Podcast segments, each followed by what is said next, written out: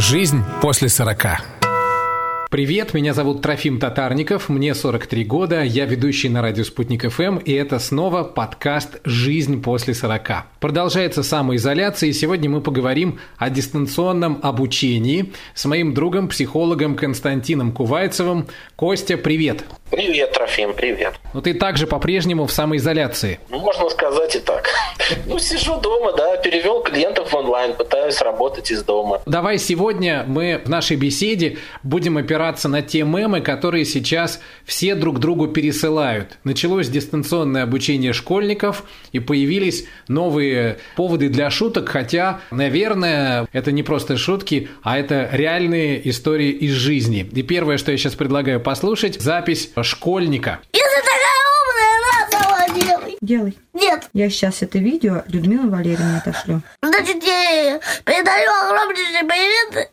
И чтобы она больше мне ничего не задавала, блядь. А, Костя, что происходит? Э, Теперь обучение онлайн, оно предполагает множество, как говорят сейчас, геймеры, плюшек. Одевать школьную форму не надо, идти к уроку не надо, сидеть ровно не обязательно. Казалось бы, сплошные плюсы. В чем дело? Слушай, ну вот раньше у этого мальчика была вполне стабильная, прогнозируемая жизнь. Он утром вставал, шел в школу, там была эта учительница. Потом весь этот ад с обучением в школе заканчивался, он приходил домой, и там можно было как-то отдохнуть.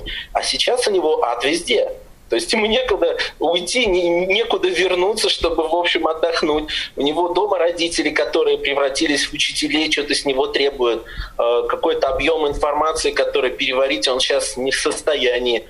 Он хочет вернуться в старую жизнь. Вот, ему там было хорошо. Он раньше думал, что ему там плохо, а сейчас он понял, сравнении все познается, что, в общем-то, раньше было здорово. Школа – это хорошее место. Кость, можно ли, как ты считаешь, жалеть сейчас детей? Э, Нужно ли это делать? Слушай, я думаю, сейчас можно жалеть всех, и детей, и родителей, и учителей, и супругов учителей, всех, кто в это дело попал, потому что все столкнулись с большим объемом новизны, которую переварить невозможно. Ну, в общем-то, мы на самом деле все плывем в какой-то такой одной лодке, неизвестно куда, неизвестно, когда все это кончится. И никому это не в радость, и жалеть можно всех в этой ситуации. А делать за детей домашнее задание можно? Слушай, ну и- и раньше некоторые родители делали за детей домашние задания, особенно по труду и рисованию. Всегда так было. Это, наверное, какой-то личный выбор, но если вы хотите, чтобы ну, вот это напряжение у вас как-то было поменьше, то, мне кажется, нужно ну, разделять вот ответственность с учителями. Задача родителей в этом месте, чтобы ребенок, ну, в общем, выполнил домашнее задание. Как он его выполнил? Правильно, неправильно, э, полностью или нет? Это уже вопрос учителя, чтобы он это дело оценивал. Хорошо, давай тогда разберемся с родителями, потому что э, родители тоже чувствуют себя не очень. Сейчас ты это сам услышишь все. Уважаемая Гульмира Жакеновна, это первая и последняя мною написанная задача. Больше я заниматься с ребенком не буду. Ничего ребенок не умеет писать. Ни буквы прописные, вообще ничего. У меня такое ощущение складывается, что вы занимаетесь только с теми, с кем вам удобно. Вот и все. А такие, как нас, шалтай-болтай, привозные, увозные, вы с ними даже не занимаетесь. Ну, что скажешь, Костя? Что происходит с родителями? Ну, я скажу, что в глубине души сильно рад, что эта чаша, вот эта сия меня минула, потому что старшему это уже не надо, а младше еще не надо. Еще не коснулась, я так сижу за себя радуюсь. А родители, в общем, что, ну, сталкиваются с тем, что нужно стало быть учителями.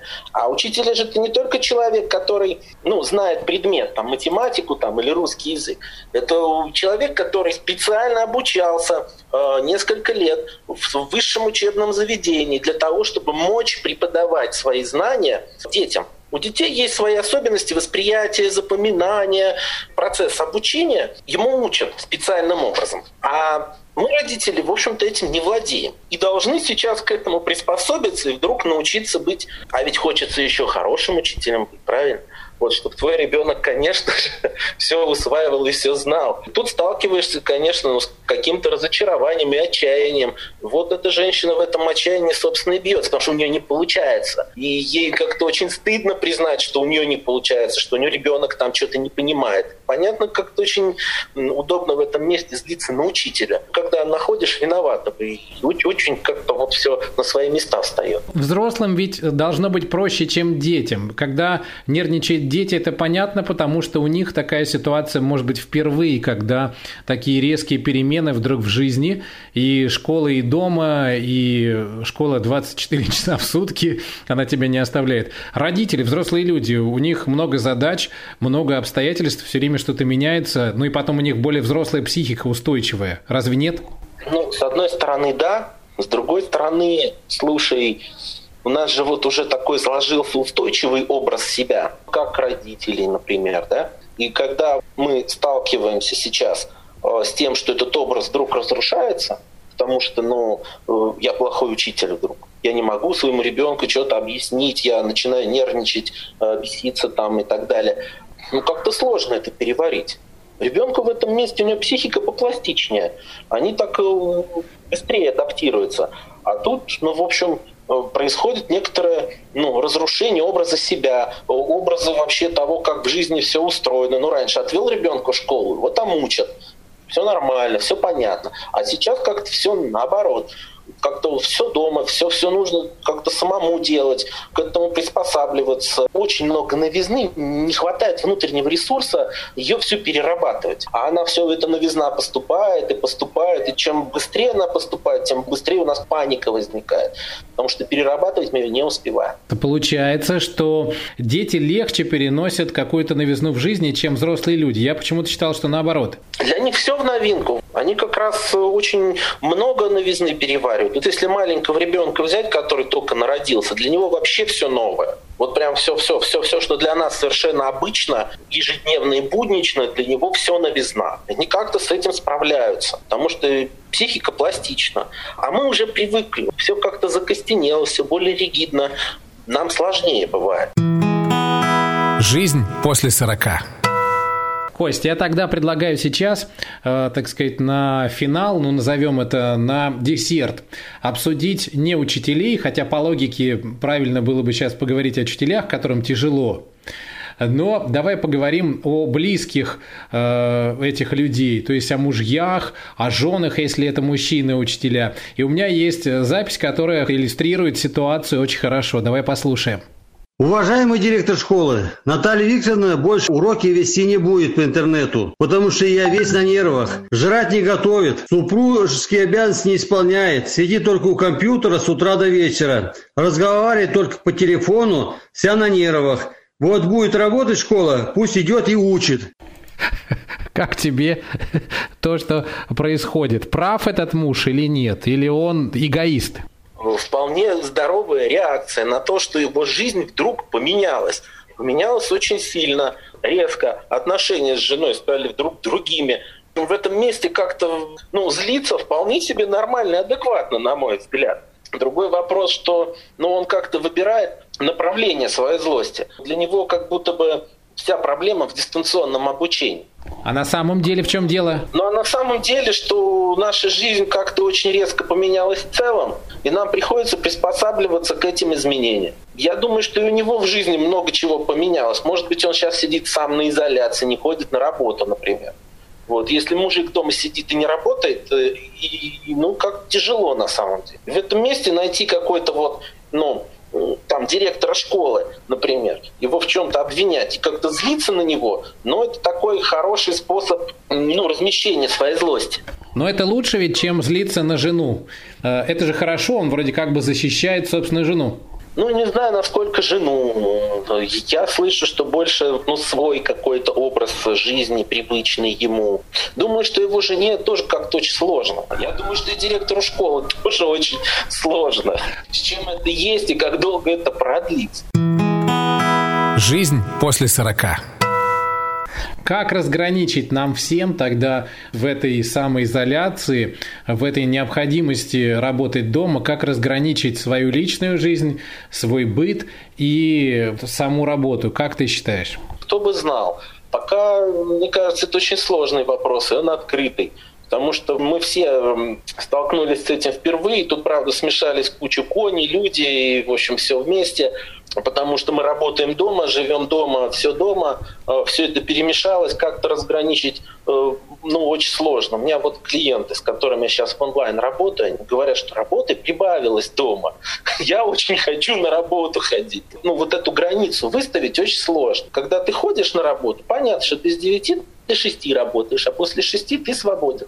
Там как будто бы вот эти рамки, они внешне заданы изначально, а тут нет, их нужно находить. И это такой процесс, в котором, в общем, мы сейчас все находимся. И пока вот мы ну, сами не, не найдем для себя, где вот эта граница проходит, будет много злости, раздражения, гнева.